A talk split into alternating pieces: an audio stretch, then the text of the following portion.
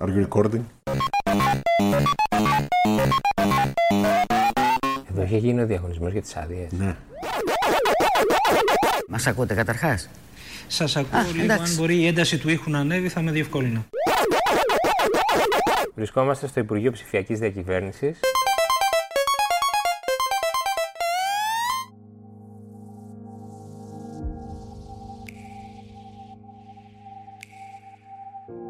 Κυρίες και κύριοι, στο κράτος ακόμη και οι τείχοι έχουν ιστορία. Αλλά εμείς με τον Κυριάκο Πιερακάκη δεν μιλήσαμε για τους τείχους. Μιλήσαμε για το άειλο κράτος. Μιλήσαμε για τη βίβλο ψηφιακού μετασχηματισμού και το δίκτυο 5G που θα λειτουργεί σύντομα στην Ελλάδα. Μιλήσαμε για το πότε θα δούμε στους ελληνικούς δρόμους να κυκλοφορούν φορτηγά χωρίς οδηγό και για το πώς οργανώνεται το σύστημα εμβολιασμού με ηλεκτρονικές κρατήσεις που θα μοιάζουν με τις κρατήσεις των αεροπορικών εισιτηρίων. Μιλήσαμε και για το πώς νιώθει ο ίδιος μέσα στην κυβέρνηση ένας 37χρονος εξοκοινοβουλευτικός υπουργός που μπήκε στη Νέα Δημοκρατία από το παράθυρο.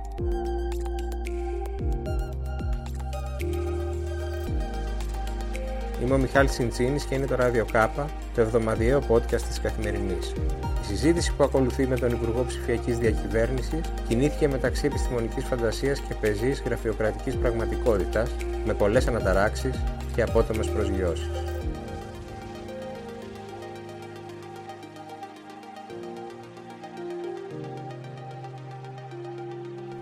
Βρισκόμαστε στο Υπουργείο Ψηφιακής Διακυβέρνησης, σε ένα κτίριο που είχε γνωρίσει μεγάλες δόξες κατά την προηγούμενη τετραετία, έτσι δεν είναι; Κύριε Πιερακάκη, είμαστε μαζί με τον Υπουργό, τον κύριο Κυριάκο Πιερακάκη. Καλησπέρα σας. Είναι, είναι χαρά μου που είστε εδώ και ελπίζουμε για άλλου τύπου δόξες και, και ακόμη περισσότερες. Ε, Η δόξα μάλλον θα κατακτηθεί με κόπο αυτό το χειμώνα, γιατί έχετε μπροστά σας, εκτός των άλλων, και ένα έκτακτο εγχείρημα, που είναι ο πώς θα οργανωθεί για πρώτη φορά ένας τόσο μαζικός εμβολιασμός σε ένα τόσο μικρό χρονικό διάστημα. Ξέρω ότι δεν έχετε κατασταλάξει σε όλες τις λεπτομέρειες, αλλά θα θέλατε λίγο να μας περιγράψετε τη, τις δυσκολίες του εγχειρήματος. Είναι ένα πολύ δύσκολο εγχείρημα, χωρίς αμφιβολία, έχετε απόλυτο δίκιο. Ε, είναι η πιο δύσκολη άσκηση εφοδιαστικής αλυσίδας, αυτό που λέμε logistics, Ναι. μετά το Δεύτερο Παγκόσμιο Πόλεμο.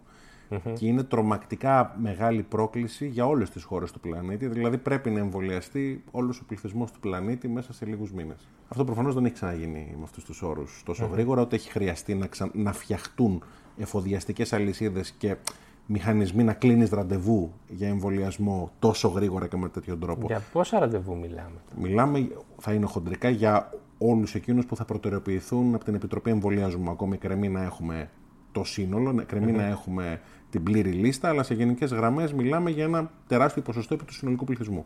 Άρα ο, σκο- ο στόχος εδώ είναι να υπάρχει ένα σύστημα ας πούμε, ηλεκτρονικών ραντεβού, όπου ο, ο καθένας θα μπορεί να γνωρίζει εκ των προτέρων ε, Βέβαια. ε, την ώρα και τον τόπο που, Θα του σας εμβολιασμού του.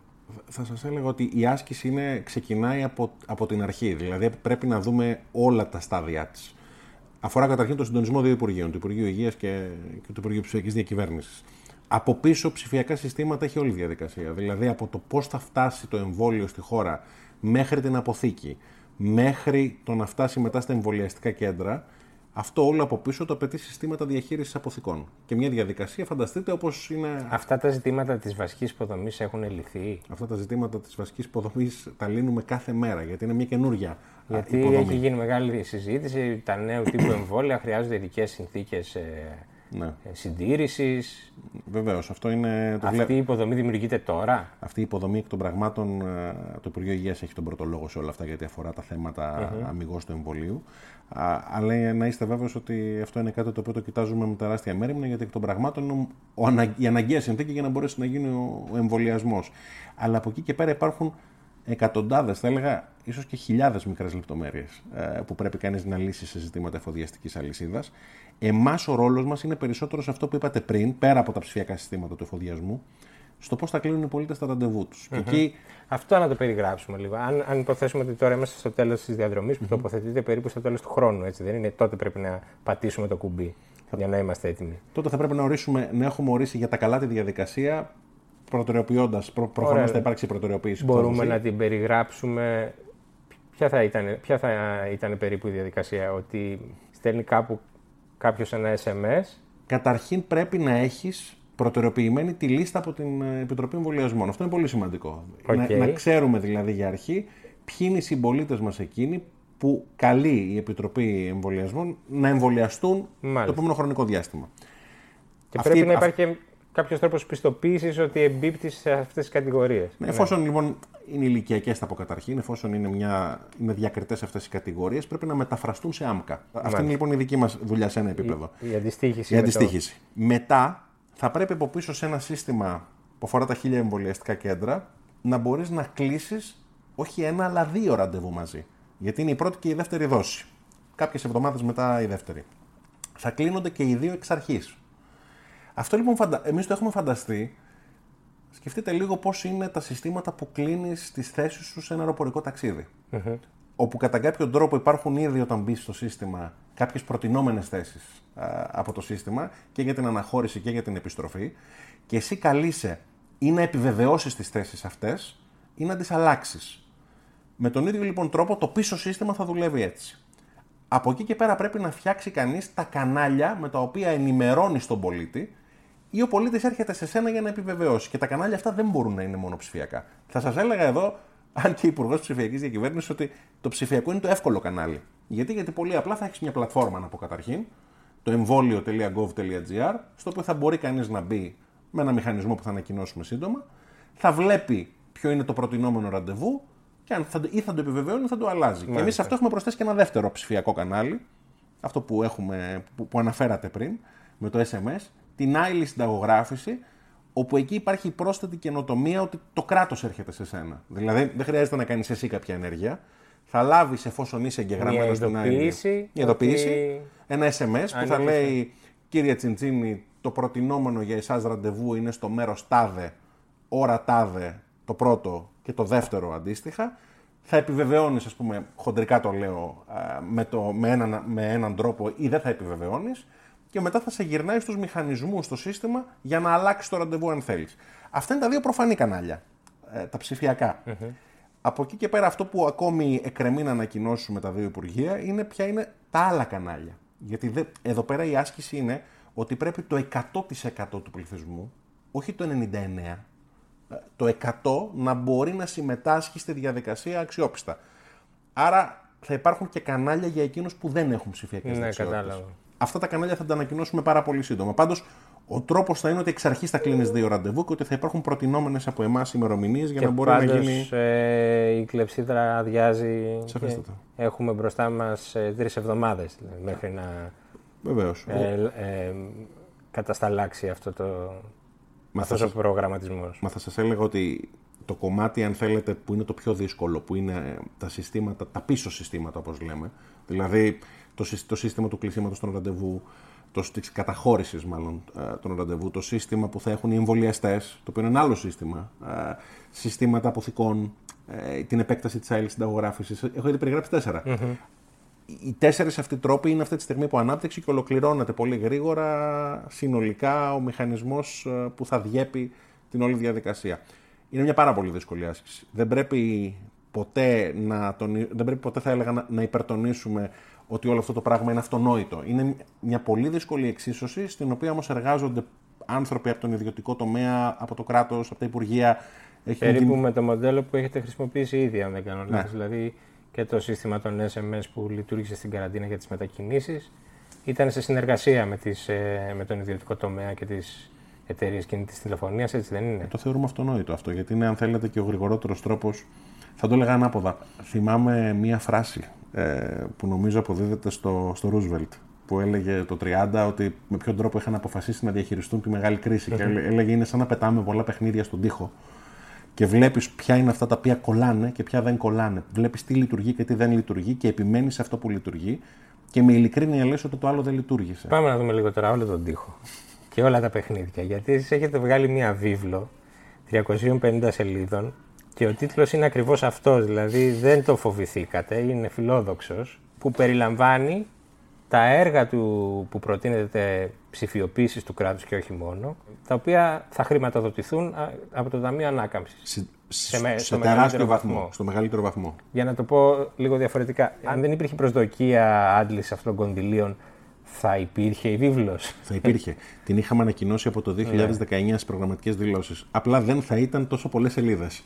θα είχε λιγότερες σελίδες. Μπορείτε να μας συνοψίσετε αυτές τις 350 σελίδες. Περιλαμβάνουν και συγκεκριμένα έργα, αν δεν κάνω λάθος. Γιατί... Αυτή είναι η καινοτομία. Ναι. Είχαμε δει εξ αρχής ότι υπήρχε μια εθνική ψηφιακή στρατηγική, η οποία είχε σωστά σημεία με την έννοια ότι είχε απαιτηθεί από την Ευρωπαϊκή Επιτροπή να υπάρχουν κριτήρια και ένα κεντρικό κομμάτι το οποίο απαντάει ναι ή όχι στα συστήματα ή στις προτάσεις των άλλων Υπουργείων με βάση κάποια κριτήρια. Δηλαδή να μιλάει το σύστημα του ενός νοσοκομείου με το σύστημα του άλλου νοσοκομείου. Αυτονόητα πράγματα τα οποία έπρεπε ναι. να ισχύουν.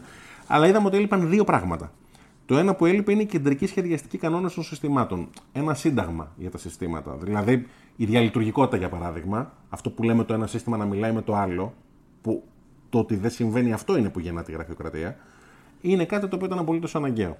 Άρα αυτά μπαίνουν σε σχεδιαστικές αρχές στην αρχή. Αλλά η πολύ μεγάλη καινοτομία νομίζω ότι είναι αυτό που είπατε, το δεύτερο. Τα έργα. Τα έργα. Είναι ότι δεν είναι μια στρατηγική η βίβλος. Να μιλήσουμε λίγο συγκεκριμένα. Action plan. Δηλαδή, αν σας ζητούσα να ξεχωρίσετε τρία-τέσσερα έργα από εκεί, να πάρουμε μια ιδέα, δηλαδή πώς να αξιοποιήσουμε δηλαδή, αυτή την, την ευκαιρία. Τη... Θα έλεγα ότι έχουμε δύο κατηγορίες καταρχήν έργων.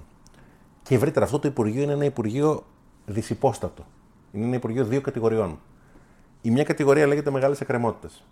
Δηλαδή, να πω ας πούμε χοντρικά για την ψηφιακή διακυβέρνηση το ότι δεν είχαμε ψηφιοποιήσει την υπεύθυνη δήλωση και την εξουσιοδότηση όλα αυτά τα χρόνια, αυτό που κάναμε με τον GovGR ή τη συνταγογράφηση, τα, τα χαρακτηρίζεις πιο πολύ εκκρεμότητες παρά καινοτομίες. Παρά κάτι που κοιτά Άλλωστε δεν είχαν και πολύ ψηλό βαθμό δυσκολίας. Ακριβώς. Δεν χρειαζόταν ε, διαγωνισμός, δεν χρειαζόταν προμήθεια. Κάτι μικρό. Δηλαδή δεν χρειαζόταν κάτι, ήταν κάτι που μπορούσε να γίνει μέσα στο χρονικό Μια διάστημα που εφαρμογή, Ναι. Άρα πιο πολύ απαιτούσε κάποιος να το σκεφτεί και να το κυνηγήσει, θα έλεγα. Αλλά υπάρχουν και πράγματα σε επίπεδο μεγάλων έργων. Γιατί με ρωτάτε για τα έργα της βίβλου. Θα σας έλεγα όλες οι επιχειρήσεις ή αυτό που είπαμε πριν, η εφοδιαστική αλυσίδα, αυτά τα λέμε συστήματα ERP, ενδοεπιχειρησιακού σχεδιασμού. Ε, όσοι μας ακούν που εργάζονται σε εταιρείες, είναι αυτονόητο για αυτούς ότι μια εταιρεία πρέπει να έχει ERP. Το ελληνικό δημόσιο καθ' δεν έχει. Έχει το Γενικό Λογιστήριο του κράτους κάποια, κάποια τέτοια συστήματα αλλά θέλεις ένα συνολικό ERP για το κράτος. Mm-hmm. Α πούμε. Αυτό είναι μια, μεγα... δεν το... είναι μια μεγάλη κρεμότητα. Ή αντίστοιχα, σύστημα ανθρωπίνου δυναμικού. Προκηρύξαμε το σύστημα ανθρωπίνου δυναμικού του ελληνικού δημοσίου πριν από λίγους μήνες. Ε, είναι στην αξιολόγηση τώρα. Αυτά είναι συστήματα που ε, μια εταιρεία τώρα τα έχει. ευκαιρία μια και για προκηρύξει. Υπάρχει εδώ το, το γνωστό πρόβλημα. Ότι έτσι όπως κινείται η διαδικασία στο ελληνικό δημόσιο των διαγωνισμών, ε, μπορεί να παραγγείλεις κάτι σήμερα να θέλεις να χρειάζεσαι σήμερα κάτι ως ελληνικό δημόσιο από την άποψη της τεχνολογίας και να καταλήξεις να το πάρεις σε πέντε χρόνια. Για να επιστρέψω στην αρχική ερώτηση. Εμείς έχουμε ας πούμε καταρτήσει τώρα ένα κατάλογο, αυτή τη βίβλο, με τα έργα που θα θέλαμε, αλλά πόσο ρεαλιστικό είναι ότι ο πολίτης θα δει διαφορά στις υπηρεσίες που λαμβάνει άμεσα σχετικά; Η λέξη κλειδί είναι το άμεσα. Η λέξη κλειδί είναι ο χρόνος. Και τι ορίζει κανείς με το άμεσα. Η βίβλος έχει πάνω στον τίτλο της τι ημερομηνίε 2020-2025. Έναν αστερίσκο πολύ γρήγορα για να μην χάσουμε αυτό που με ρωτήσατε πριν για να το κλείσω, ότι η δεύτερη κατηγορία έργων δεν είναι οι εκκρεμότητες. Η δεύτερη κατηγορία έργων είναι τα εμπροστοβαρία. Δηλαδή όλα αυτά τα πράγματα στα οποία η χώρα πρέπει να συμμετάσχει. Δώστε με ένα παράδειγμα συγκεκριμένου έργου. 5G corridors. Δηλαδή η Ελλάδα να μπορέσει να αποκτήσει μπαίνοντας στο 5G, όπου εκεί έχουμε δείξει μια πολύ προχωρημένη στρατηγική, θα σας έλεγα. Έχουμε καινοτομήσει. Θα φτιάξουμε ένα ειδικό fund συνδεδεμένο με τη δημοπρασία. Mm-hmm. Ω προς το 5G, ας πούμε, φτιάχνοντας ένα, ένα διάδρομο 5G, για παράδειγμα στην Αθηνών Θεσσαλονίκη, που αυτή είναι η πρόταση σε μεγάλο βαθμό, να μπορείς εν τέλει να έχεις ε, φορτηγά τα οποία δεν έχουν οδηγό και να μπορούν να λειτουργήσουν πάνω στο δίκτυο του 5G από απόσταση. Αλλά τώρα εδώ πέρα υπάρχει μια ενδογενής αντίφαση, έτσι δεν είναι; Από τη μία υπάρχουν, υπάρχουν θέματα, για παράδειγμα, με την έκδοση των εκκρεμών συντάξεων, ή με άλλα ζητήματα. Και απ' την άλλη λέμε ότι θα έχουμε αυτοκίνητα χωρίς οδηγό στους δρόμους της χώρας μας. Αλλά η απάντηση είναι ότι αυτή η αντίφαση είναι πραγματικότητα. Θα κάνουμε και τα δύο. Θα λύσουμε ότι και τις εκκρεμότητε. Δεν έχει την πολυτέλεια να αφήσεις το ένα καρπούζι ας πούμε, και να κουβαλάς μόνο το. Αλλά, Αλλά γυρνάω σε αυτό που είπατε με τους διαγωνισμούς. Για να το ρωτήσουμε τώρα συγκεκριμένα με αυτό το παράδειγμα επιστημονικής φαντασίας. Mm-hmm. Ε, αν εγώ υποθέσω ότι ως ελληνικό δημόσιο θέλω να έχω διάδρομο 5G αύριο το πρωί, στην πράξη πότε θα έχω την υποδομή; Στην πράξη έχει παρατηρηθεί, είπατε πολύ σωστά αυτό το νούμερο, τα πέντε χρόνια. Γιατί Ναι, είναι, γιατί ε, ξέρω ότι είναι ο μέσος όρος. Ε, είναι, ένα ρίσκο, είναι το ρίσκο της πενταετίας σε κάποια και τι πράγματα. που σημαίνει αργούν. αυτό για έργα τεχνολογίας. Δηλαδή το παραγγέλνεις, προκυρείς το διαγωνισμό και καταλήγεις να το παραλάβεις ενώ η τεχνολογία είναι ήδη παροχημένη, έτσι δεν είναι; Ακριβώς, σε μεγάλο βαθμό υπάρχει αυτό το ζήτημα. Βάζω δύο αστερίσκους εδώ. Ο ένας αστερίσκος είναι ότι ως προς το Ταμείο Ανάκαμψης εκτιμάται ότι θα υπάρξουν διαφορές σε σχέση με τους χρόνους των διαγωνισμών και ο κ. Κυλακάκης κάνει αυτή τη στιγμή μια δουλειά σε σχέση με το πώς θα μπορούσαμε κάποια πράγματα να τα πάμε πιο γρήγορα. Πρώτος αστερίσκος. Δεύτερος αστερίσκος. Αλλάζει ήδη και ο νόμος από την κυβέρνηση περί προμηθειών για να μπορέσει να γίνει γρηγορότερος. Δηλαδή να, να πετύχουμε καλύτερους χρόνους. Αυτό που λέμε ο 44-12 του 16, που είναι ο βασικός Ναι, ναι. νόμος πάνω στον οποίο κάνουμε προμήθειες, διαγωνισμούς, αλλάζει και θα εισαχθεί νέος νόμος με βελτιώσεις. Ωστόσο, έχοντας πει αυτό, το πρόβλημα για την πληροφορική παραμένει γιατί το πρόβλημα αυτό καταγράφεται όχι μόνο στην Ελλάδα, καταγράφεται και σε χώρες όπου είναι πολύ γρηγορότερη η χρόνη των διαγωνισμών. Αυτό που λέτε ότι η τεχνολογία στη, στην- στο χρόνο χάνει γρήγορα ποιοτικά χαρακτηριστικά είναι η αλήθεια. Θα σας έλεγα ότι αυτό είναι ένα από τα δύο αναπόφευκτα ρίσκα συνολικά της ψηφιακής στρατηγικής. Το άλλο αφορά το ανθρώπινο δυναμικό και το κόστος ευκαιρίας του ιδιωτικού τομέα στους μισθούς σε σχέση με το δημόσιο για ταλαντούχου εργάτες της πληροφορικής.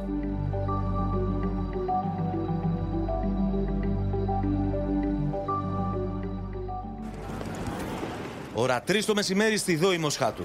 Αν και η γυάλινη πόρτα είναι ανοιχτή, η σιδερένη από μέσα είναι κλειδωμένη. Είναι κανείς εδώ; Μπορεί οι εφορίες να είναι πλέον ανοιχτές για ραντεβού μέχρι το απόγευμα, όμως οι φορολογούμενοι εξακολουθούν να ταλαιπωρούνται.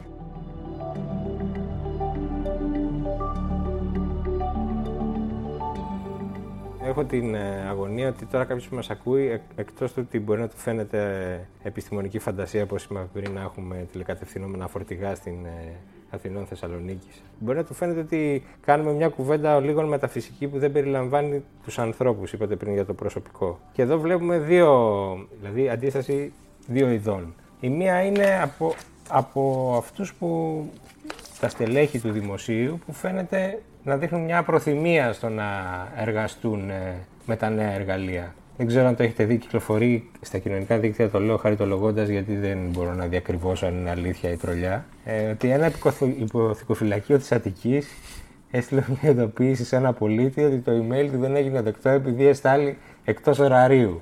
Είδαμε προσφάτως ε, τους ε, εργαζομένους της ΔΟΗ να αρνούνται να διευρύνουν το ωράριό τους και ερχόμενος εδώ είδα μια αφίσα στο ασανσέρ Ναι. από την Ομοσπονδία των Δημοσίων Υπαλλήλων, τις οποίες τα αιτήματα μπορώ να πω ότι ανήκουν σε άλλη εποχή.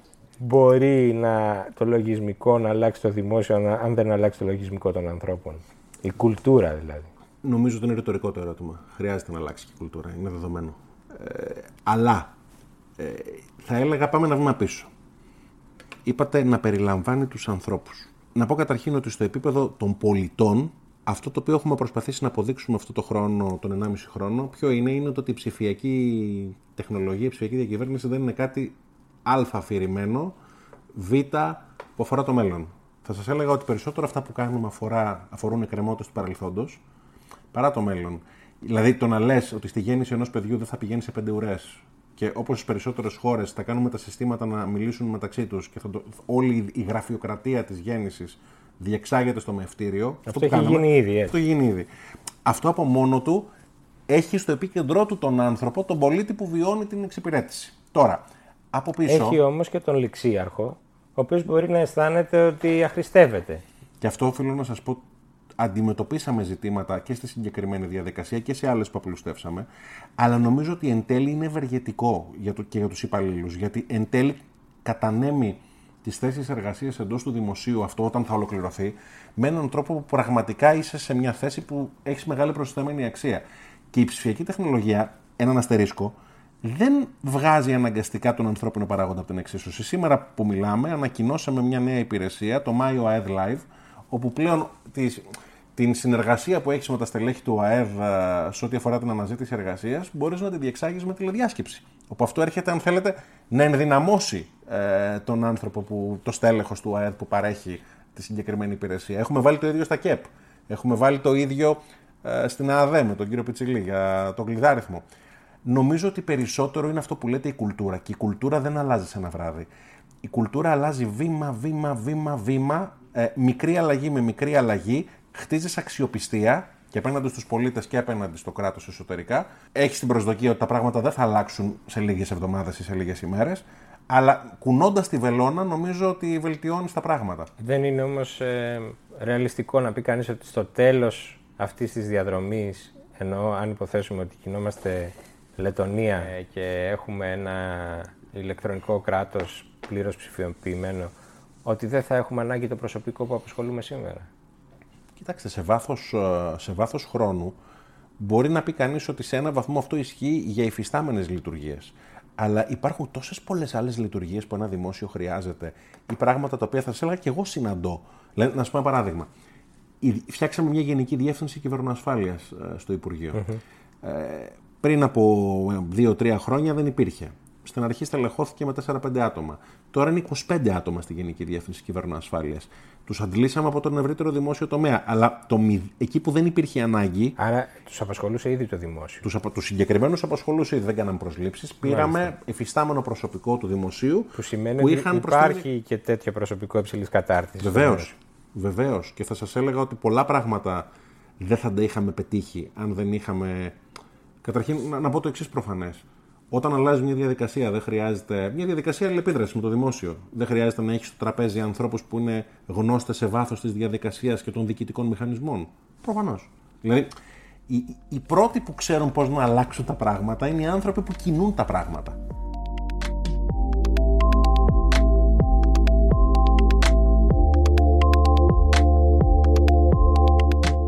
Τούρκοι hackers κατόρθωσαν να θέσουν εκτός λειτουργίας για μία ώρα ελληνικές κυβερνητικές ιστοσελίδες, ανάμεσά τους και εκείνη του Υπουργείου Εξωτερικών.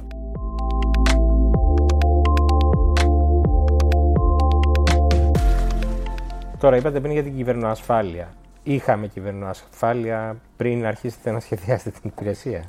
Υπήρχε θωράκιση. Θα σας έλεγα ότι επειδή είναι ένα ευαίσθητο ζήτημα, αυτό που, πρέπει, που μπορώ να σας απαντήσω είναι το ότι είναι το πρώτο πράγμα που σκεφτόμαστε κάθε μέρα πώς μπορούμε να βελτιώσουμε την ασφάλεια ναι. των, των συστημάτων μας. Και είναι και το τελευταίο. Δηλαδή, γιατί... Τώρα πώς τα αντιλαμβάνομαι και διορθώστε με, υπάρχουν πολλά επίπεδα κυβερνοασφάλειας. Ένα είναι ας πούμε ο σκληρός πυρήνας, να το πω έτσι. Έχεις τέσσερα επίπεδα προβλήματος. Να, να, να, το πάμε ανάποδα. Ποια είναι τα τέσσερα προβλήματα που μπορεί να αντιμετωπίσεις σε περιστατικά τέτοια; Το ένα είναι τα λεγό, οι λεγόμενες επιθέσεις DDoS. Δηλαδή να ψηρεύσει κίνηση στο site ναι, σου ναι. και να σου ρίξουν το Όπως site. Όπως έχουμε δει να γίνεται πολύ συχνά. Ναι. Έχουμε πλέον αποκτήσει άμυνες ε, σε αυτό το επίπεδο που είναι και πιο προφανείς. Ε, είναι αντίστοιχες με τις άμυνες που έχουν τα sites μεγάλων εταιριών ή άλλων κρατών. Το δεύτερο επίπεδο είναι το λεγόμενο defacement. Δηλαδή κάποιος να έρθει και να αλλάξει την πρώτη σου σελίδα και να το βάλει κάτι. Το οποίο επίσης έχει συμβεί. Το οποίο ε, το έχουμε δει επίσης να συμβαίνει. Είναι η επίσης ψυχολογικής φύση όμως επίθεση παρά ουσιαστική. Οι ουσιαστικές είναι άλλες δύο που τις έχουμε δει σε άλλες χώρες ε, να συντελούνται σε περιστατικά μεγάλης κλίμακας.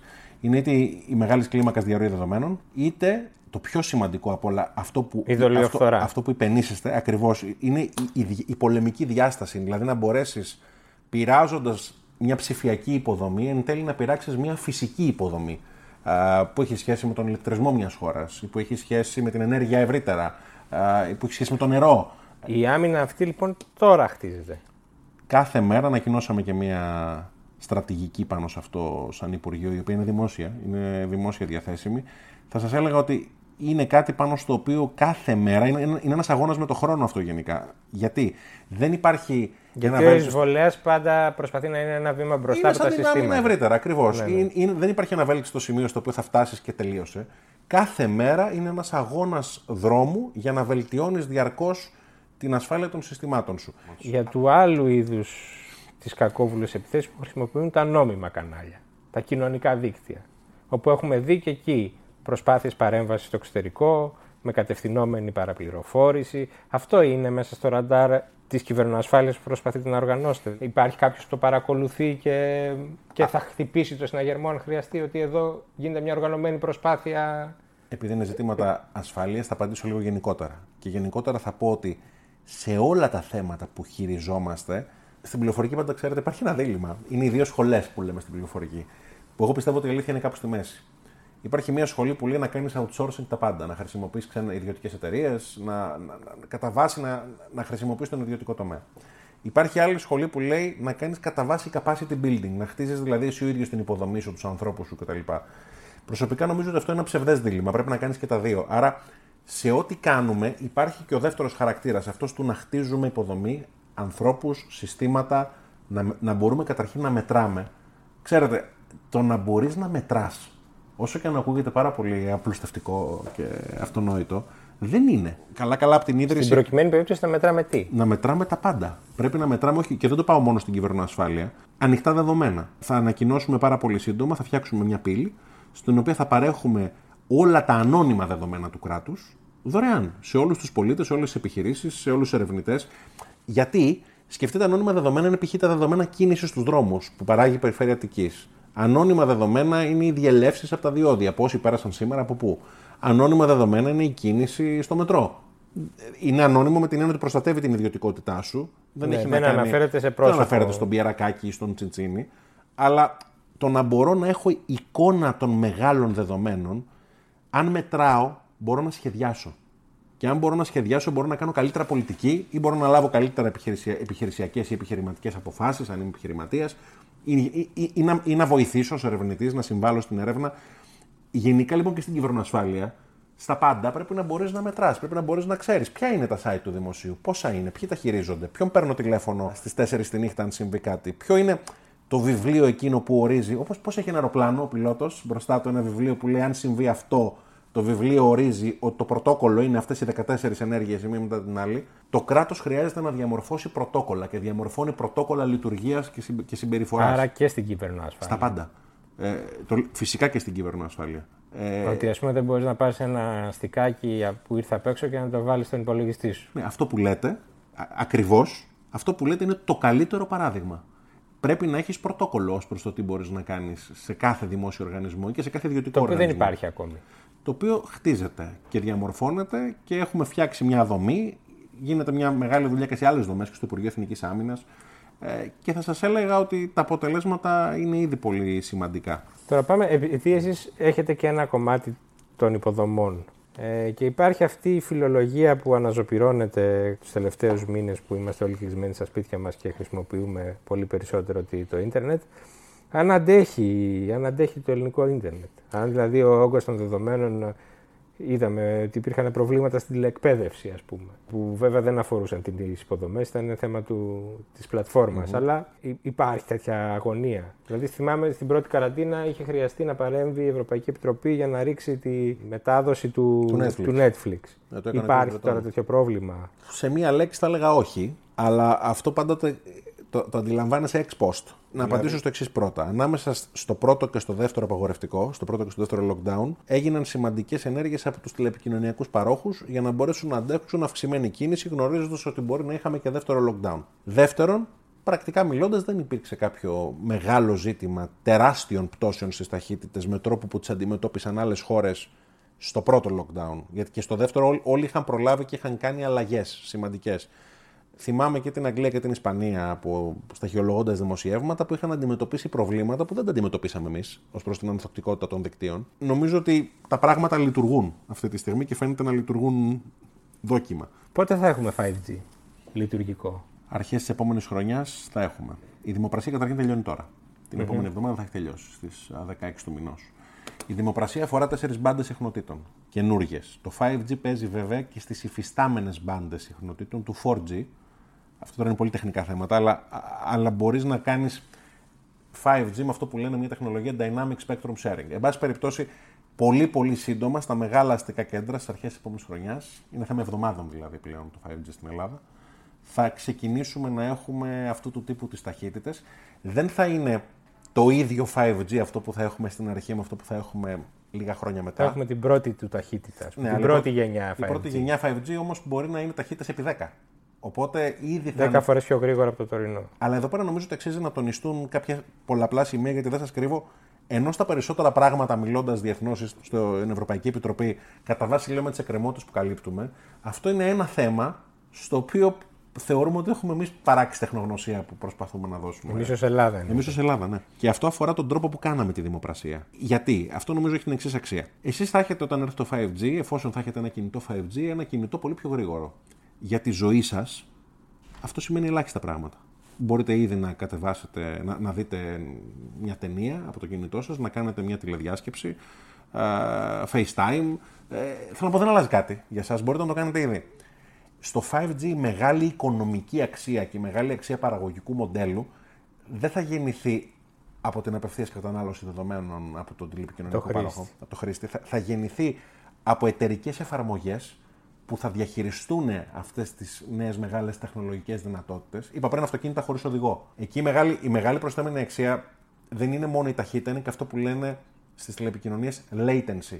Η ταχύτητα απόκρισης, η αποκρισιμότητα από την κεραία. Ναι, ναι. Οπότε αυτό σου επιτρέπει π.χ. να μπορεί σε ένα αυτοκίνητο χωρίς οδηγό να λάβει πολύ γρήγορα αποφάσεις σε σχέση με το πότε στρίβει το τιμόνι ή όχι. Μιλάμε για ρομποτικά χειρουργία από απόσταση λόγω του 5G. Η Ελλάδα παρεμπιπτόντως, λόγω των νησιών της, είναι ένα φυσικό εργαστήριο τηλεϊατρικής. Θα έπρεπε αυτό να το αξιοποιήσουμε παραπάνω και θα το κάνουμε. Και όλα αυτά για να γεννηθούν θα τα γεννήσει ο ιδιωτικός τομέας. Για να τα γεννήσει όμως ο ιδιωτικός τομέας, εδώ ήταν η, η σύλληψη που είχαμε, τι είπαμε, θα χρησιμοποιήσουμε το 25% των χρημάτων της δημοπρασίας για το 5G. Για πόσα λεφτά μιλάμε δηλαδή, περίπου; Ε, ε, λίγο πάνω από 90 εκατομμύρια. Και αυτό θα πρικίσει ένα fund, το οποίο θα είναι στο υπερταμείο. Δεν θα μείνει σε αυτό το ποσό το fund. Αυτοί που θα επιλεγούν για να το τρέξουν θα σηκώσουν χρήματα και από τον ιδιωτικό τομέα. Μέσω ομόχλευση. Ακριβώς. Οπότε ο στόχος είναι να υπάρχει ένα fund, θα βρούμε το τελικό νούμερο, το οποίο τι θα κάνει, θα επενδύει σε εταιρείες που θα παράγουν προϊόντα που έχουν σχέση με το 5G. Σ- Σε κάθε τομέα. Είπα πριν, είπα, είπαμε μεταφορές, είπαμε υγεία. Είναι και άλλα τα οποία εμείς δεν τα ξέρουμε και δεν μπορούμε και να τα σκεφτούμε. Θα τα σκεφτεί ο εφευρέτης τους ή ο επιχειρηματίας.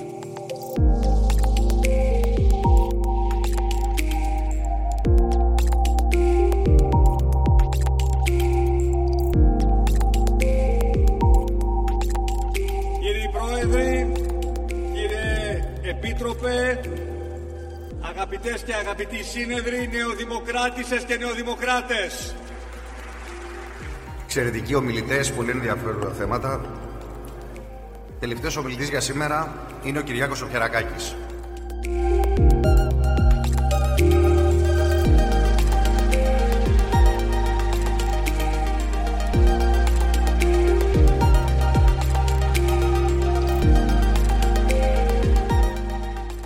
Μου δίνετε τώρα την αφορμή να μας προσγειώσω λίγο εδώ στην ε, ντόπια ε, πολιτική κουζίνα. Γιατί ακούω το φθόνο ορισμένων συναδέλφων σας που λένε εντάξει τώρα ο Πιερακάκης μιλάει μόνο για όλα αυτά τα ωραία πράγματα ας πούμε του μέλλοντος και οι μεταρρυθμίσεις που κάνει δεν ε, προσκρούν στον ανθρώπινο παράγοντα. Δηλαδή από τη μία δεν χρειάζεται να απολογείτε, το λέω γιατί τώρα, γιατί σε αυτός τους επαγγελματίες πολιτικούς φαίνεται σαν μια dream job, ας πούμε, μια ονειρική δουλειά όπου κα, κανείς ασχολείται μόνο με, τη, με, τα, με το software και τα συστήματα χωρίς να έχει πολιτικό κόστος. Εσείς πώς το ακούτε αυτό; Κοιτάξτε. Ε, Δηλαδή, εγώ πιστεύω ότι όλες οι δουλειές έχουν. Όλες οι δουλειές γενικά έχουν το κόστος τους και στην πολιτική νομίζω ότι όλες οι θέσεις έχουν και το δυνητικό πολιτικό τους κόστος. Σε όλα αυτά τα συστήματα, μια λεπτομέρεια αν πάει στραβά ή οτιδήποτε και να γίνει λάθος, υπάρχουν μεγάλα ζητήματα. Και νομίζω ότι πλέον η πληροφορική και η τεχνολογία έχουν μπει στον πυρήνα της πολιτικής παγκοσμίως. Δηλαδή, ε, στη Γαλλία υπήρχε μια πολύ μεγάλη συζήτηση, αν το είχατε δει πριν από λίγους μήνες, για την εφαρμογή για τον κορονοϊό. Εμείς επιλέξαμε να μην αναπτύξουμε κάτι τέτοιο σε αυτή τη φάση, γιατί θέλαμε να δούμε, ενώ στα περισσότερα πράγματα θέλαμε να είμαστε μπροστά, εδώ θέλαμε να δούμε τι θα κάνουν οι άλλες χώρες. Αλλά το λέω ως παράδειγμα, ήταν το μεγάλο πολιτικό debate για ένα διάστημα στη Γαλλία. Νομίζω ότι απλώς είναι τόσο μεγάλη η εκκρεμότητα εδώ στα ψηφιακά και στη γραφειοκρατία, που το θέμα λίγο. Κάποιοι έχουν γράψει, το έχετε γράψει κι εσείς, ότι το θέμα απο, αποπολιτικοποιείται γιατί είναι τόσο αναγκαίο. Εγώ νομίζω το θέμα δεν, δεν, δεν είναι μη πολιτικό. Νομίζω ότι είναι απλώς τεράστια Να δώσω ένα εκκρεμότητα. παράδειγμα. Για να...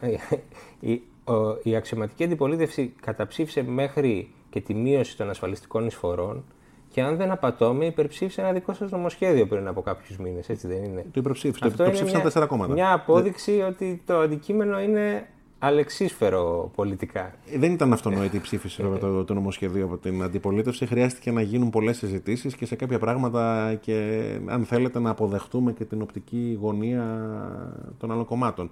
Πράγμα το οποίο κρίναμε ότι ήταν ε, καλύτερη κίνηση να κάνουμε για να μπορέσει να καταστεί κτήμα. Δηλαδή αυτό το οποίο βλέπετε είναι το τελικό αποτέλεσμα. Αλλά οι- οι περισσότερες μεταρρυθμίσεις για να μπορέσουν να σταθούν στο χρόνο πρέπει να γίνουν κτήμα όσο το δυνατόν περισσότερων. Η γραφειοκρατία είναι ένα ζήτημα στο οποίο ο εχθρό είναι κοινός. Αναγκαστικά. Δεν είναι. Δηλαδή, στο να απλοποιήσεις τις 13 Είναι κοινός διαδικασίε. θεωρητικά, γιατί υπάρχουν και εκπρόσωποι, πελατειακοί εκπρόσωποι της γραφειοκρατίας. Δεν ξέρω αν το έχετε νιώσει εσείς. Σε κάποια Το λέω γιατί ζητήματα- υπάρχει και μια ειδική συνθήκη ότι εσείς στο κυβερνών κόμμα είστε- μπήκατε λίγο από το παράθυρο βάσει βιογραφικού και ως επιλογή του Πρωθυπουργού. Άρα δεν ξέρω πώς αισθάνεστε μέσα σε ένα περιβάλλον όπου οι άλλοι έχουν ακολουθήσει τη διαδικασία του πολιτεύεστε, ας το πούμε, από το πεζοδρόμιο. Ξέρετε, δεν πιστεύω τόσο πολύ στο δίλημα πολιτικός και τεχνοκράτης με αυτή την έννοια. Δηλαδή, ε, νομίζω ότι εν τέλει κάθε, κάθε θέση τέτοιας φύσεως είναι θέση πολιτική. Το τεχνοκρατικό στοιχείο πρέπει να είναι εκείνο το οποίο ενημερώνει τον τρόπο που λαμβάνεις αποφάσεις. Δηλαδή να έχεις πολλά δεδομένα μπροστά σου και να μπορείς με έναν πλούσιο τρόπο και με μεγάλη ροή πληροφορίας να αποφασίσεις κάτι. Αλλά εν τέλει αυτό που αποφασίζεις είναι πολιτική και είναι πολιτικό.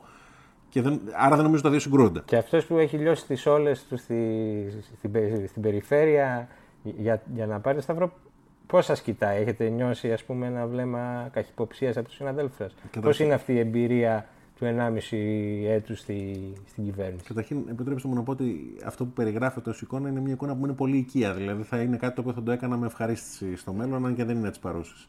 Αλλά σε ό,τι αφορά αυτό που λέτε, ίσα ίσα έχω δει να αγκαλιάζονται όλες αυτές οι αλλαγές από την κοινοβουλευτική ομάδα της Νέας Δημοκρατίας. Και γενικά, γιατί, γιατί υπάρχει μεγάλη αποδοχή από τον κόσμο με όλες τις απλουστεύσεις που κάνουμε. Δηλαδή, Χτυπάει το τηλέφωνο σας από τους βουλευτές της Νέας Δημοκρατίας. Μα και εγώ τους ενημερώνω. Δεν χτυπάει μόνο, χτυπάει το δικό τους τηλέφωνο από εμένα, Ναι. πέρα από το δικό μου. Γιατί το θεωρώ αυτονόητο. Οι, οι- Τι σας οι, ζητούν; οι υπουργοί είναι σε αυτές τις θέσεις. Γιατί υπάρχει το στερεότυπο των λίγων δι- δυσφημιστικό που λέει ότι ο βουλευτής θα πάρει να ζητήσει τη μετάθεση, το διορισμό ή τη, τη σύνταξη να βγει πιο γρήγορα. Από σας τι ζητούν. Θα σας έλεγα ότι έχω λάβει τεράστια βοήθεια από την κοινοβουλευτική ομάδα. Να σας πω σε ποιο επίπεδο. Στο να έρθουν προβλήματα σε εμάς τα οποία δεν είναι πάντοτε ορατά. Ακριβώς λόγω της φύσης της δουλειάς αυτού του Υπουργείου. Γιατί θα σας πω ένα παράδειγμα. Υπήρξε μία από τις αγαπημένες μου απλουστεύσεις, η απλοποίηση, η ψηφιοποίηση μάλλον της διαδικασίας που αφορά τις αποζημιώσεις του ΕΟΠΗ για λογοθεραπείες, εργοθεραπείες και ψυχοθεραπείες. Κυρίως για παιδιά τα οποία έχουν διάχυτε αναπτυξιακές διαταραχές. Αυτό είναι κάτι που έφτασε, το ξέραμε εσωτερικά από την ομάδα μου, είναι κάτι που θέλαμε να το κάνουμε εμείς. Δεν διανοείστε πόσοι μας έχουν πάρει τηλέφωνο και βουλευτές να μας πούν ότι αυτό ήταν, αν θέλετε, μεγάλο πρόβλημα που υπήρχε ως διαδικασία και να μας προτείνουν κι άλλη μια διαδικασία να λύσουμε και μια τρίτη διαδικασία. Πράγματα που έχουμε κάνει πολλά μας έχουν έρθει ως feedback, ως ως προτάσεις για να λύσουμε. Δεν μας έχει έρθει αναγκαστικά το πώς θα τα λύσουμε, αλλά η προτεραιοποίηση, οι βουλευτές είναι η- η φωνή του ψηφοφόρου τους. Και με αυτή την έννοια φτάνουν σε εμάς πράγματα που υπό άλλες συνθήκες δεν θα ήταν στο ραντάρ μας. Ή το γεγονός ότι σε μεγάλο κομμάτι της χώρας δεν έχουμε τηλεοπτική κάλυψη. Ε, και στον νόμο τον, που αναφέρατε πριν, εντάξαμε ε, περίπου χίλιους οικισμούς ε, που α- θα αποκτήσουν με τον τρόπο με τον οποίο Τηλεόραση. προτείνουμε. Τηλεό- Τηλεόραση, δηλαδή, ακριβώς. Ενώ μιλάμε για το 5G, υπάρχει ένα κομμάτι της χώρας που δεν έχει τηλεοπτική κάλυψη, αλλά για να Οι γνωρίζουμε στον κάθε υπηρεσίε που νομό, επικοινωνούσαν με φάξ μέχρι πρώτη. αυτό είναι Και κάτι το χρειάζεται- οποίο... χρειάστηκε να διαφημίσετε ότι Χρειάζεται το να- καταργείτε. Και θα χρειαστεί να πιέσουμε παραπάνω για την καταργήση του. Γιατί είπατε πριν τα, τα ληξιαρχεία και τα μεευτήρια. Η αλήθεια είναι αυτή που, αυτή που υπονοείται. Ε, Η αλήθεια είναι ότι δεν αρκεί να το ψηφίσεις, δεν αρκεί να το υλοποιήσεις τεχνικά, πρέπει να το εφαρμόσεις. Και για να εφαρμοστεί το νέο σύστημα δηλώσεων γέννησης, έπρεπε να πάρουμε. Το κάναμε από το, από το γραφείο μου συγκεκριμένα. Χρη- Πήραμε όλα τα μευτήρια της χώρας. Ένα προς ένα τηλέφωνο. Για να, εφαρμοστεί, για να είμαστε βέβαιοι ότι θα εφαρμοστεί η διαδικασία. Και όλα τα ληξιαρχεία. Την καραντίνα πώς περνάτε, τα Σαββατοκύριακα που δεν είστε στο Υπουργείο ή είστε και τα Σαββατοκύριακα; Τα Σάββατα είμαι. Α, προσπαθώ να βλέπω λίγο περισσότερο τα παιδιά μου και της σύζυγό μου. Τρία παιδιά, να πούμε κιόλας γιατί δεν Τρία. το ξέρω. ναι. Ναι. Ο, ο μεγάλος είναι 5 ετών και οι, οι κόρες μου είναι 3,5 ετών. Και τι διαβάζετε αυτή την περίοδο ή κάτι που διαβάσατε και σας έκανε εντύπωση; Είναι η αγαπημένη μου ερώτηση αυτή. Είναι, δεν σας κρύβω ότι και εμένα ήταν η αγαπημένη μου ερώτηση.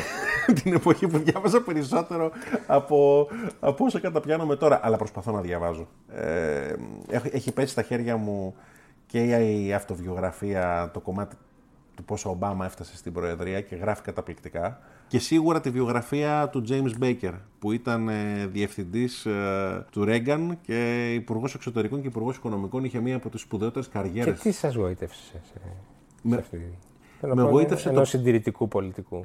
Δεν σας κρύβω ότι ο Μπέικερ ήταν ίσως μία από τις πιο καταλητικές φιγούρες του Αμερικανικού πολιτικού Μήπως βρίσκεται συστήματος. εκεί συμβουλές, κρυφές συμβουλές στο πώς ασκεί κανείς την εξουσία ή πώς πετυχαίνει στην πολιτική; Το, αν, αν, αν ενδιαφέρει κάποιον ο μηχανισμός της διοίκησης και πώς μπορεί να, να, να- αν θέλετε να κάνει μια ακτινογραφία ή, ή ακόμη καλύτερα μια ανατομία του πώς διοικεί, δεν σας κρύβω ότι το αγαπημένο μου βιβλίο είναι άλλο.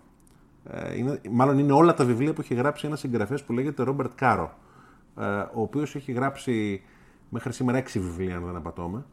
Ε, το πρώτο του βιβλίο που είχε πάρει όλα τα βραβεία, είχε σαρώσει τα βραβεία και νομίζω και ο Ομπάμα το είχε χαρακτηρίσει το αγαπημένο του, λέγεται The Power Broker και είναι η ιστορία του Ρόμπερτ Moses, που ήταν ο πολεοδόμος της Νέας Υόρκης πάνω από 30 χρόνια σε διάφορες θέσεις στη διοίκηση της πόλης και της πολιτείας της Νέας Υόρκης και ε, ο, ο Κάρο έκανε μια ανατομία του πώς αυτός ο άνθρωπος ε, κατάφερε να διαμορφώσει τη Νέα Υόρκη που ξέρουμε σήμερα. Και Ρε τι Κιμονάκο. θυμάστε από αυτήν την ιστορία να μοιραστείτε μαζί μας ως. Ε... Το πρώτο που μου έρχεται στο μυαλό τώρα που με ρωτάτε είναι μια φράση που λέει ότι οποτεδήποτε κάποιος ασκεί ένα συγκεκριμένο λειτουργήμα ή ένα συγκεκριμένο ρόλο σε πολιτικό επίπεδο, ότι αυτός ο ρόλος τον αποκαλύπτει.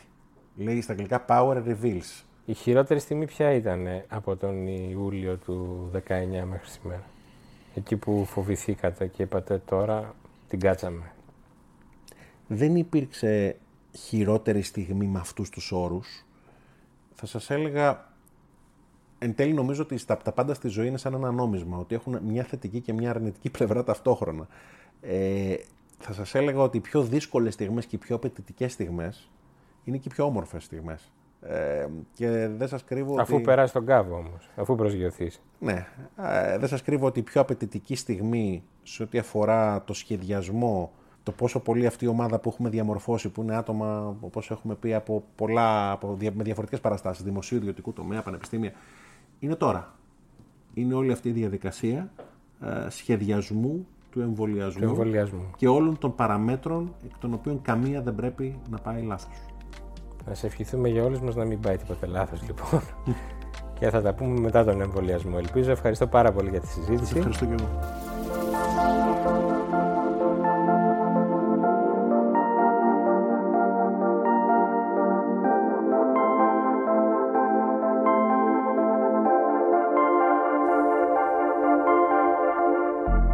Αυτά για σήμερα. Το Ράδιο Κάπα επιστρέφει την επόμενη Παρασκευή. Μέχρι τότε, αισιοδοξία. Το εμβόλιο έρχεται.